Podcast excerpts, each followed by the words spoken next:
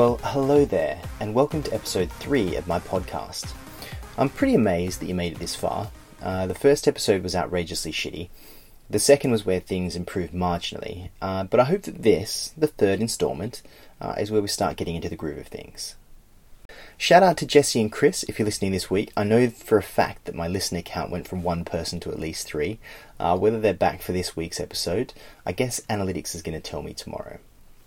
Uh, so now, let's uh, get on with the podcast. So, for a little while now, we've had an increasing focus on the price of crypto, uh, basically saying that this is the end of blockchain. Uh, we've seen the highs, and now it's all over. People think of Bitcoin the same way Machine Gun Kelly thinks about Eminem at the moment. Uh, they're bored of it, uh, and it's all going the way of MySpace into the Internet archives. But a quick reminder: uh, today the price of Bitcoin is about six thousand five hundred US dollars. And before I get any further into this, I just wanted to say that this episode's probably not for the hardcore hodlers, uh, because you've been through it all before. Uh, and for those that don't know what a hodler is, it's basically someone that follows uh, the Warren Buffett theory of investment.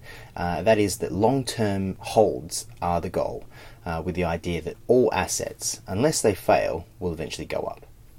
So, this episode's more for the group of people that became interested in crypto in the last 12 months or so, uh, particularly those that got uh, sucked in during the December peak. Things got pretty crazy, and I think we saw highs uh, above 17,000 US dollars. Okay, so back to it. To begin with, we're going to take a look through the pages of history.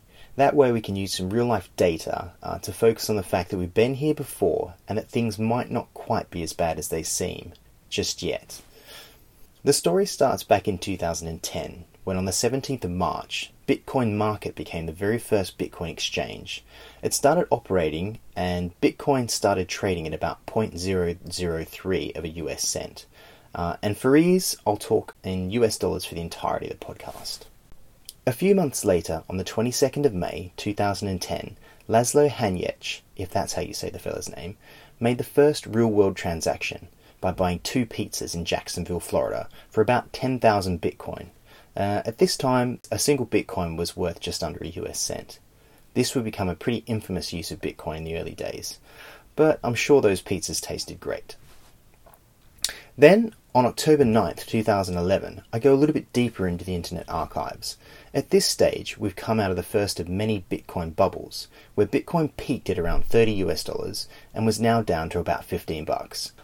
A post on BitcoinTalk.com, where a user by the name of Bitcoin Miner asked the question At what price point is Bitcoin dead? He goes on At present difficulty levels, for me personally, anything below 8 to $10 per Bitcoin is mostly a waste of time, especially mining wise. The video cards are paid for, but at 0.5 Bitcoin a day, I'm getting what, $60 a month? So basically just covering electric. As the price continues to fall, like the last month or two, at what point should we consider it dead? He's answered by a user by the name of Andrew Bitcoiner, who mentions, It's up to you, but mining's been dead for a long time. So let's reflect on that for a minute. It's 2011. In October, he's mining about 0.5 Bitcoin a day. He was therefore generating about 15 Bitcoin a month, or 180 Bitcoin a year, meaning he was probably banking about 1.2 million US dollars. I don't know about you, but that would definitely pay for my electric. In 2012, an article was released with the ominous title The FBI is Terrified of Nerd Fad Bitcoin. It seems that around this time, Bitcoin started making headlines for all the wrong reasons.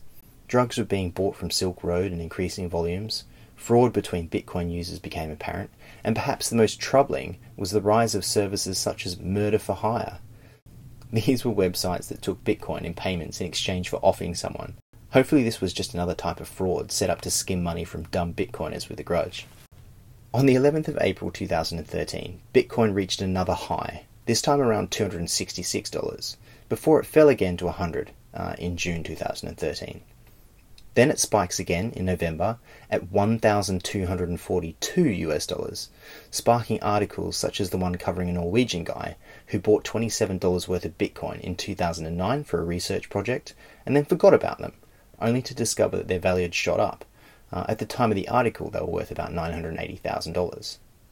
Then, in February 2014, we saw the fall of Mt. Gox, which resulted in a pretty steady decline in the value of Bitcoin until it kind of stabilized at about $500.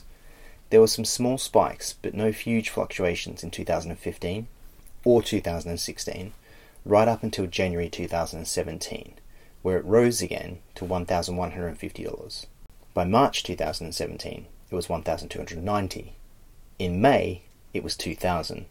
In June, it was 3,200. In August, it was 4,400 US dollars. In September, it was $5,000. And then it dropped sharply to 2,900 again. But come October, we saw it at $5,600. In November, $7,300. And then in December, 17,900 US dollars. And this is when things started to go a little bit sour. On the 27th of December 2017, Bitcoin lost one third of its value in 24 hours, dropping below 14,000 US dollars until eventually it fell all the way to $6,299, which is pretty close to today's value. So let's just briefly recap. For more than two years, Bitcoin hovered around the $500 mark. It then hit all time highs of about $5,600 before going absolutely stratospheric in just a couple of months to $17,800. It's then what I would say normalized back to 6,500. So I don't plan on spending any more time providing the reasons why I don't think Bitcoin is dead, or all the reasons why I think it's still a valuable mechanism for storing value. Instead, let's return back to that post from 2011. Close to the end of the thread, the conversation goes from talking about whether mining's a dead end to whether Bitcoin itself is dead. Jopi91 says, Bitcoin is dead when it has no use for anyone anymore. I think I'll leave it there. So thanks a lot for listening. If you like this podcast, please subscribe and let me know your thoughts in the comments, especially if you've got any other ideas for topics that I can cover around cryptography or blockchain. But for now, have a great day, uh, enjoy the rest of your week, and I hope to see you back again soon.